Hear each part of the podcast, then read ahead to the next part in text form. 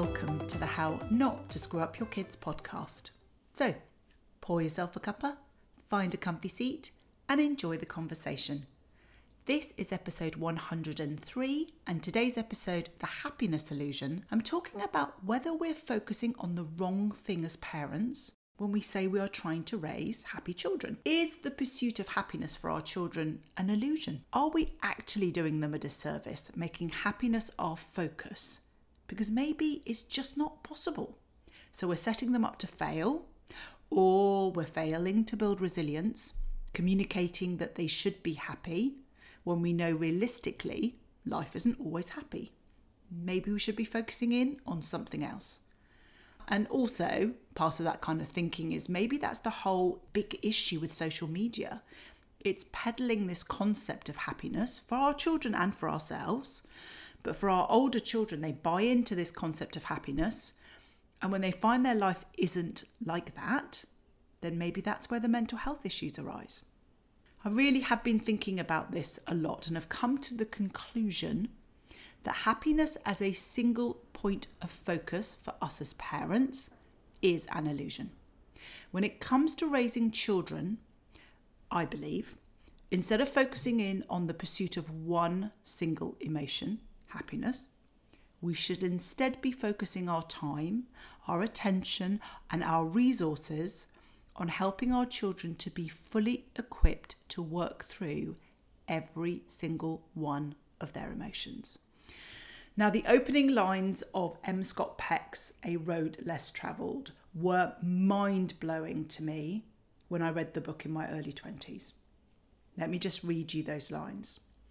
Life is difficult. This is a great truth, one of the greatest truths.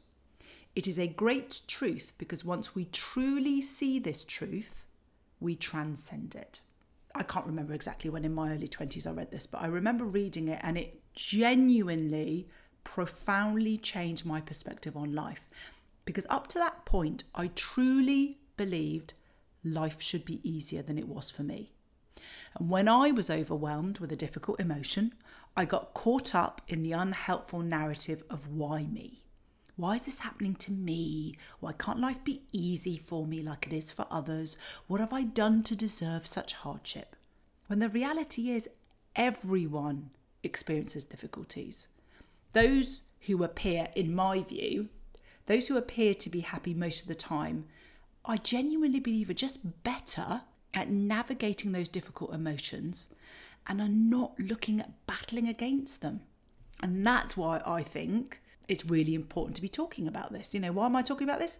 Because I really wonder whether this is one of the reasons why our children are not growing up as resilient as they could and should be because we have as you know, I say this with love, but we have got so caught up in this notion of raising happy children. And I, more than ever, you know, I still remember the various different parents' evenings I used to go to go to when my children were younger, and the one thing I would ask every single time was, "But is my child happy?" You know, you can tell me about what they're doing academically, but I'm just more concerned about are they happy? Are they kind? Are they playing with people? But it's that happiness you know, that we become so obsessed with that I think maybe we should be rethinking that. And I genuinely believe that we should be using very different language and instead really thinking about helping and supporting our children so that they can emotionally regulate, that they can manage and work through and be accepting of every emotion because life is hard. And it's not about saying to our children or our teenagers, you know, grow up, life's hard, it's going to be difficult, just, you know, you just have to deal with it. Things are not always easy. I don't mean it in that kind of way, but I think when we truly accept that life is not meant to be easy, anything that's worth having, anything that's worth achieving, there needs to be an element of work to that. And that's the enriching and the incredible part of life is that we do work through difficult things and then we come out the other end and it feels incredible. So I think if we can change some of the language that we use around our children, and I'm going to talk to you about five specific things that I believe that we can be doing to do that. Then I think what we then do is we do equip our children to be happier more of the time but I think on when we focus more broadly across all emotions, we equip them much better. So, let me talk you through my five strategies. The first one is that we must not rush in to fix their intolerable emotions. Children need to learn to experience difficult emotions and to work through them. It is not our job to take those feelings away because this creates the issues rather than resolves them. We also need to please avoid this notion. I talked about this quite a few times, but I will keep saying it. Please, can we avoid this notion of positive and negative emotions? And instead talk use language that feels comfortable for you. But i tend to use language around that some emotions feel less comfortable than others. We enjoy feeling some emotions less than others. I think when we remove this notion of positive and negative emotions we just see them as emotions. Some we would rather not experience, some make us feel truly uncomfortable and we find them more difficult to work through, but that doesn't make them a negative and a bad. So, for example, let's think about stress. Stress would be deemed as a negative emotion and a bad emotion, but actually, that can be a really positive emotion because that tells you that something is important. That's alerting you possibly to danger or preparing you for upping your game and your performance. Fear could be seen as another negative emotion, but that's a positive emotion because that's telling you that something's not quite right. It's alerting you to something that you might need to consider and look at and make sure that you're okay. So I think when we move away from this notion of positive and negative emotions and really start focusing in on emotions are emotions, they are feelings that have two components. They have a component that impacts our body and a component that is related to our mind and our thinking.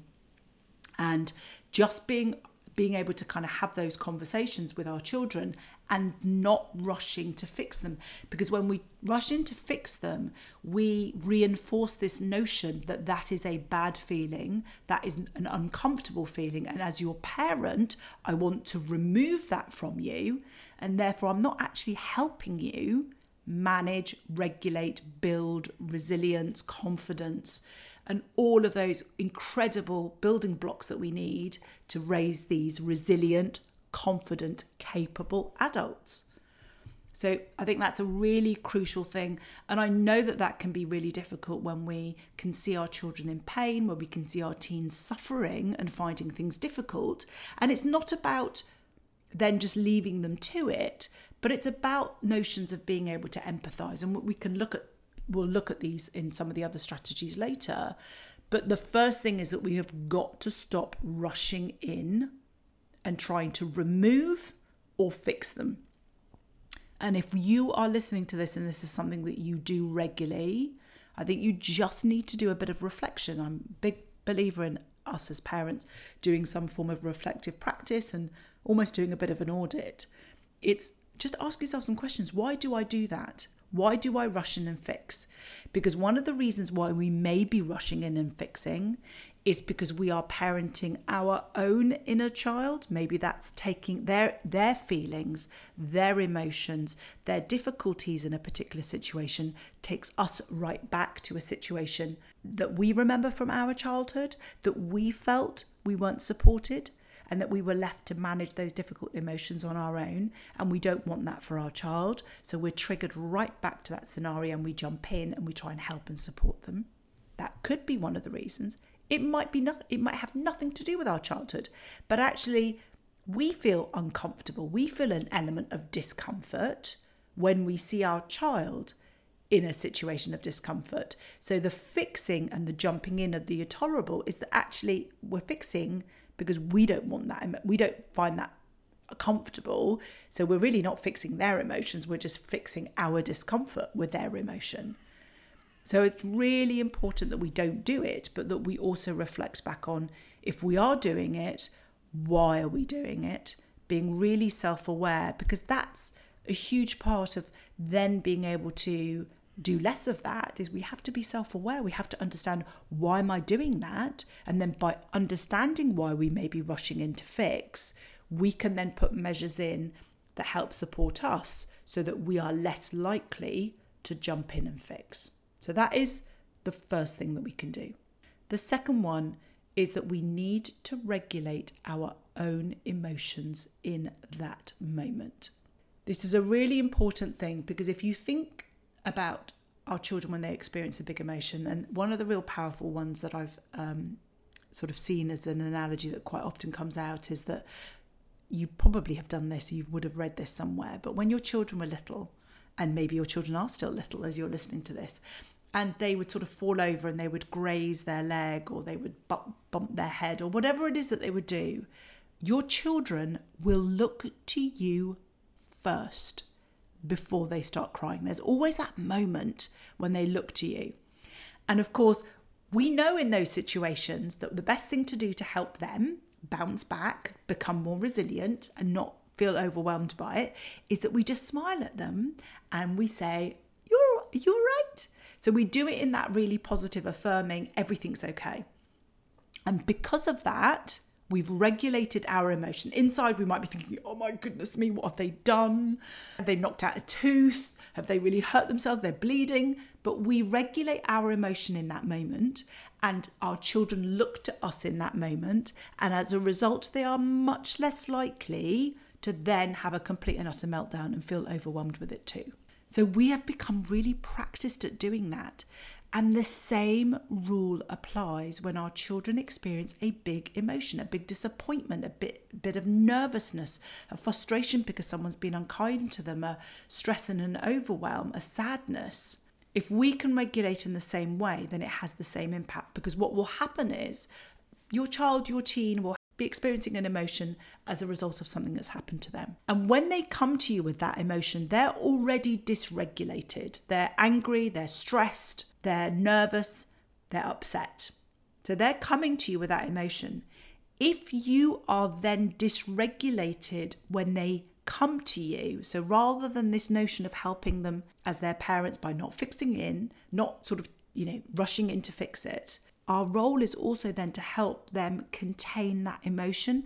And by contain that emotion, I do not mean that we're containing it and saying to them that they shouldn't experience it, but we're containing it within a vessel so that they can experience and work through it by not amplifying it. When they come to us dysregulated and they are experiencing this big emotion, and we meet it with a big emotion from us, then what happens is what starts off as a I'm feeling overwhelmed because Sophie didn't play with me today and I'm feeling excluded, or Robert um, pushed me um, and called me names. What then happens is if they come to us with those emotions and then we then get angry, how dare Robert do that? That's a really unkind thing. I'm going straight into school. This is not acceptable. Yeah. So, what has now happened is the child has come to us with this this is a my problem. I'm feeling this feeling, to then, okay, I thought this was a me problem.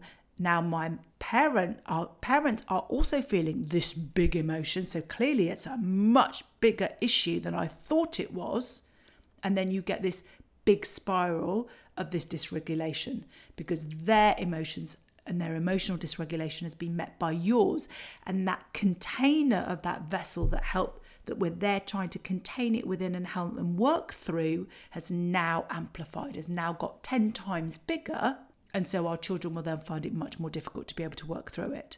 So it's not about us not experiencing sadness and upset and frustration on our children's behalf, but it's about us being able to temper that in that moment and understanding. It's not about being cold hearted or, or coming across in this really neutral way but it's simply your child is coming to you with a big emotion.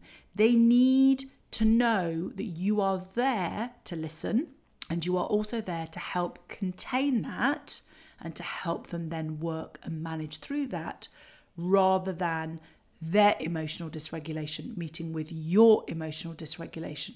And suddenly we've got this massive, huge melting pot.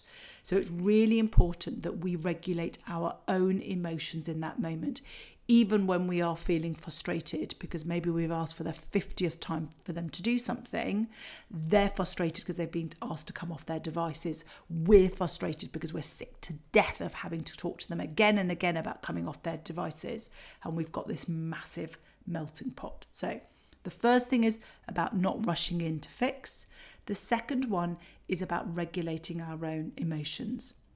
The third one, as you would expect, is going to be a very straightforward of us being that instructive model before we then seek to teach and inspire our children to do the same. So it's this children are much more likely to do what they see than what we say.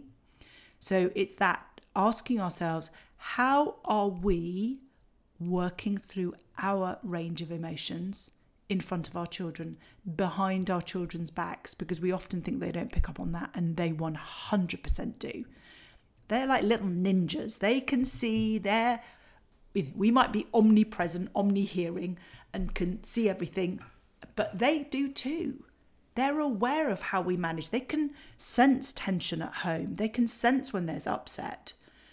So it's really remembering that we are that model to them.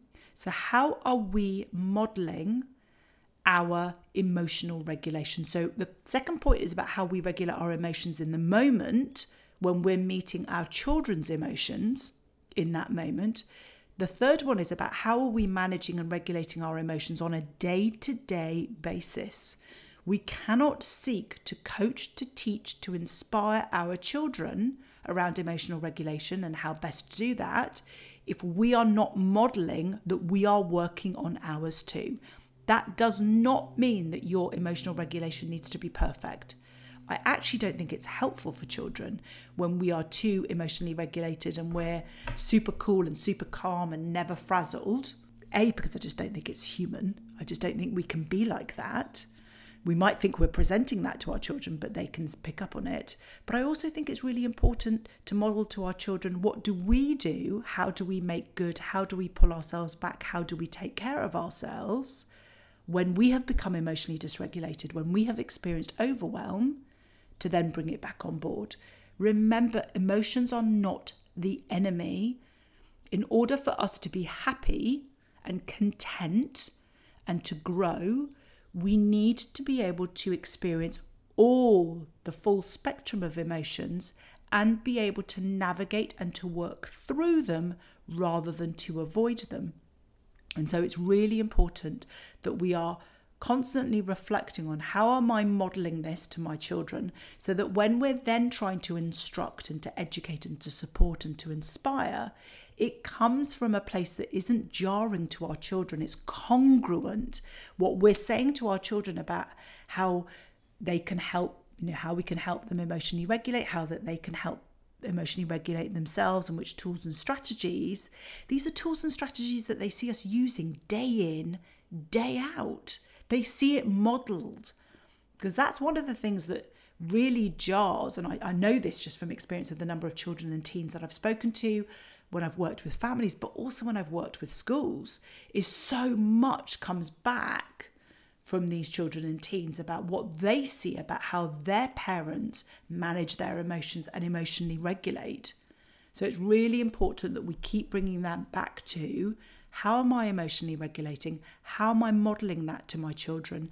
When I teach and instruct, can I teach and instruct from a, a place that is congruent to the way that I am behaving and modeling that on a day to day basis. And again, it's not about being perfect. We don't need to be doing this 100% right every single time, but they need to see us making an effort, trying and putting a lot of these mechanisms in place. So the first three are we mustn't rush in to fix their emotions. We must regulate our emotion in the moment, and then we should be seeking to model that emotional regulation before we then start talking through strategies and teaching them, them ourselves. That's number number 4 is about empathy. We need to empathize with our children's feelings. Don't deny them. Don't say don't be unhappy, don't be sad, don't be frustrated. Don't rush to tell. Don't rush in to tell your children not to worry or that everything will be all right, or they don't need to cry, or that you're there to help fix the problem. Get super clear on labeling the emotion and to help them express their feeling and to empathize. Yeah, we want to remember a very simple rule of like, um, I can see you, I acknowledge you. I hear you. I get what you're feeling. I can see that you are upset. I can see that you're frustrated. I get. I hear you. I can I hear that you're really annoyed that I've asked you to come off your electronic devices. Whatever that is, we need to empathize with their feelings because then they feel heard for a start. The second aspect is we're building up on that on that sort of emotional vocabulary, emotional literacy. So we're giving them that, that language so that they can then better describe their emotions themselves. And then we are then relaying how that feeling is okay. It's all right to feel because remember that's what we're talking about. We want to acknowledge and we want to say that it's absolutely not a problem that they're angry, frustrated, irritated, annoyed, jealous, sad, nervous, stressed, overwhelmed. Those feelings, all the emotions, are valid. What we want to help our children is by not denying those emotions, by acknowledging that they feel those emotions, and then helping them choose how best to feel, experience, and navigate their way through, because that's what builds the growth. That's what builds the resilience.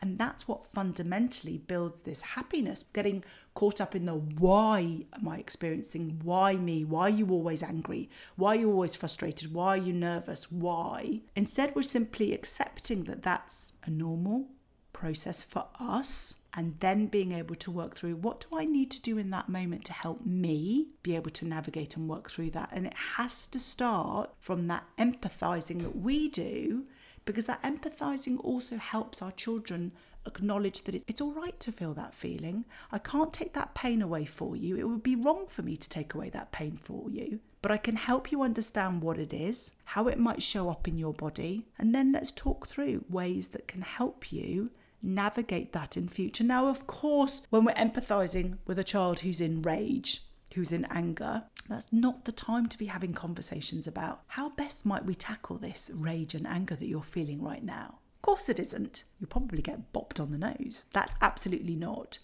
But by empathizing and meeting children and teens where they're at in those moments, we can help diffuse that big emotion in that moment. We can help create a sense of space for them to experience it. And then we can regroup around what might you need now? How might you better communicate with me next time that you're experiencing this this feeling? How might you be able to work through that more next time because you've recognized that feeling that you're having so that we can empower them and help them in that understanding that these emotions all of our emotions are temporary. We work through them. They pass. They come. They go. But by empathizing we help acknowledge them so we're not going to fix. We're, we're going to regulate our own emotions in that moment. We're going to model emotional regulation so that we can help teach it. We're going to empathize. And then the fifth one is quite a crucial one is we don't want to create a habit. And a habit is simply something that we do repeatedly, so it becomes fast tracked. So it's something we end up doing default. We do not want to create a habit of trading feelings, whether we're trading feelings for food, for presents, for electronic devices, for distraction. Reason why we don't want to create a habit of trading feelings is we want our children, we want ourselves to experience the emotion in its fullness and to be able to work through it. Otherwise, what you do by trading your feelings is that you numb things. You know, when you do that, it's all about helping our children turn inside when they experience an emotion rather than outside. And then we're much le- we're much less likely to create addictions or distraction techniques that numb and divert away from really experiencing these feelings. This is so crucial, this fifth one.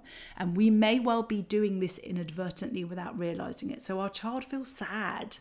We don't let them work through that sadness and instead we give them a treat or we buy them something to help make up for the fact that they've not been invited to a birthday party, or we give them an electronic device to help them feel better.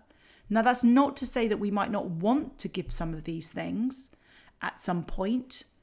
You know, there's sometimes perfect, reasonable reasons to do that, but not at the expense of not experiencing the emotion. Sorry, lots of negatives there. But in essence, what we want to make sure we do, they need to experience the emotion. once they've worked through that emotion, if we choose to do something, food related, present related, electronic device related, or, or distraction related, that's a different thing. But we must not try and numb and trade the feeling by instead giving something that helps avoid that. We, you know, it's really important that we don't facilitate this habit of trading feelings for something else. And I would also say it's probably worth doing a bit of an audit to see whether you are doing that.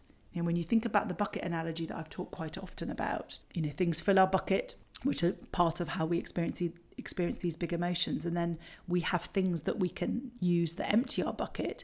How many of the things that we put to empty our bucket are actually things that we trade for feelings? That they're really not helping us work through our emotions. They don't really help us experience them so we instead numb and we look outside rather than inside.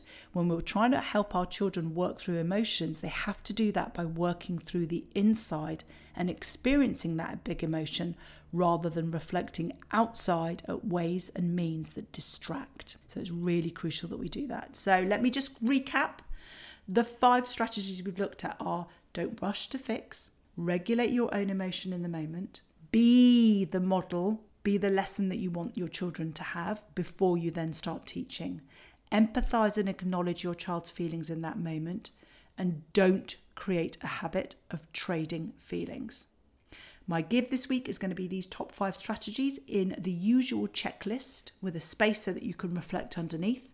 It will help serve as a reminder and also a tool to be able to use practically because this is something we need to be doing daily and reflecting on and using daily. So, as usual, head over to my free resource library, drmaryhan.com forward slash library, where you'll find the link to download the resource. All you need to do is pop in your email address and you'll get instant access not only to this week's resource, but all the other free resources across all my podcast episodes. As ever, if you have enjoyed this episode, I would love it if you could follow and review this podcast so that others can find us and we can spread the love. So, until next time.